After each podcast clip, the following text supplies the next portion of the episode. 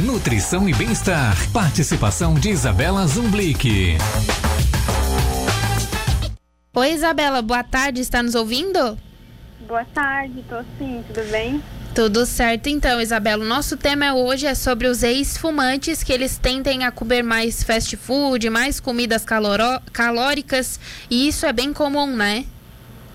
Isso, tem sido cada vez mais comum a gente ver na prática, assim, muita gente falando que o paladar mudou, que as vontades mudaram, é, muitas pessoas ganham peso e aí acabam até às vezes querendo voltar a fumar, né? É bem comum isso, mas a gente tem como, como ajustar umas estratégias aí. E qual o motivo para isso acontecer? É a ansiedade? É o hábito de fumar? O que que acontece? Tem relação com isso também, né? Às vezes o o estresse assim da abstinência é, faz as pessoas escolherem aqueles alimentos assim mais gostosos, né, com mais açúcar, com mais gordura, mesmo assim como qualquer pessoa normal é, que não não esteja parando de fumar, às vezes faz faz isso quando está muito estressado, né?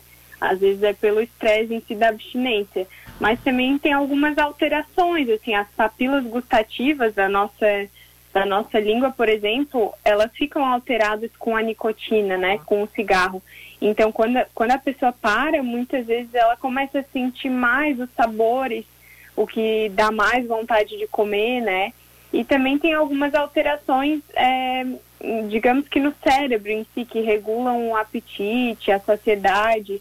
Então, isso tudo vai, vai influenciar bastante. Então, consequentemente, a pessoa que tá parando de fumar, tá tentando parar, ela geralmente ela vai engordar, né? É bem comum na, na prática a gente ver isso, justamente por causa dessa parte do, do sabor dos alimentos, dos hormônios, né? Do controle do apetite.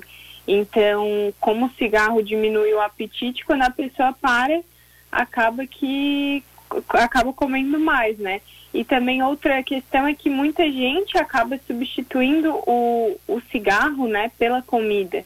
Então, todos aquel, aqueles momentos, aquele momento que ela iria fumar, muita gente acaba indo comer, beliscar alguma coisa, né? E no final do dia, no final de um período maior, isso aí já faz bastante diferença também no consumo. E uma coisa que eu acho bem curiosa, até, até chega a ser engraçado, muitas pessoas que eu conheço que estão tentando parar de fumar, que ou já pararam, criaram um hábito maior por balas, por chiclete, por estar mascando alguma coisa. Isso é normal também, né? É bem comum. Até tem gente que indica, né, fazer isso para ocupar, digamos assim, né? E tem gente também que mastiga cravo. É, isso pode funcionar para algumas pessoas, mas como eu falei, né? Se, é, se forem coisas calóricas, né? É, no final do dia, no final de um, um período maior, isso pode levar a pessoa a ganhar peso.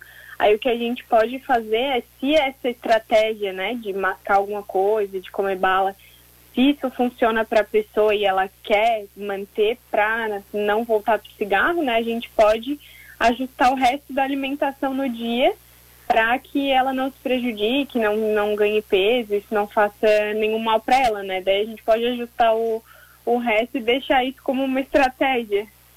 Certo. E como é que as pessoas, por exemplo, elas podem melhorar esses hábitos na alimentação? É, nesse período do, de retirada, assim, né, a gente deve evitar a bebida alcoólica e, e priorizar bastante a água, né? É, melhorar a qualidade da alimentação em geral, tentar evitar esses alimentos que a gente falou que chamam mais atenção, né, o fast food e tudo mais. E principalmente as pessoas eh, que, que estão passando por isso, né, elas têm que observar é, quais os alimentos ou as bebidas que, digamos que levam ela ao cigarro, né? Muitas vezes, por exemplo, o café e o álcool são duas coisas que estão ligadas ao cigarro. Então, se a pessoa nota que tem essa ligação, é bem importante ela evitar ou evitar o excesso, principalmente, né? É, e por outro lado, se ela sabe que tem coisas que para ela não combinam com o cigarro, digamos assim, ela deve focar nessas coisas é, e investir nisso. Mas isso é muito individual, né? Realmente da percepção de cada um. Você falou ali café, eu me lembrei de uma coisa. É, a abstinência é uma coisa que atrapalha muito esse processo. Existe, existe algum tipo de alimentação, algum hábito que possa ajudar nesse período de ab abstinência? Essa parte ela gera muita ansiedade, né? Então, é, dependendo do grau, claro que só alimentação não é o que vai fazer diferença. Mas a gente sempre prioriza os alimentos que são ricos em triptofano. A gente até já conversou isso uma vez, se eu não me engano, no Setembro Amarelo, que a gente falou de ansiedade e tudo mais, né? Então, o triptofano ele é um aminoácido que ele é necessário para a formação do hormônio da felicidade, digamos assim, que é a serotonina. Então, investir nos alimentos que são ricos em triptofano, que é o feijão, é, a amêndoa, a aveia, a banana, o cacau 100%. É, então, esses alimentos eles podem dar uma ajudada aí nessa parte da ansiedade.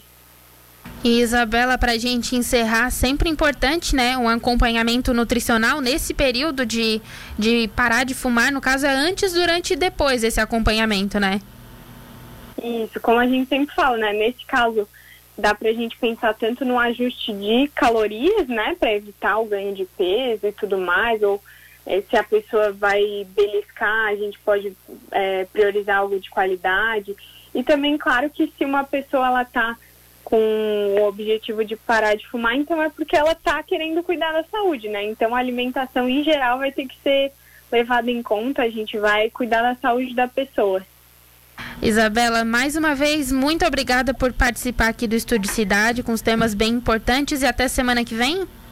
Isso mesmo, então, até a próxima. Obrigada também.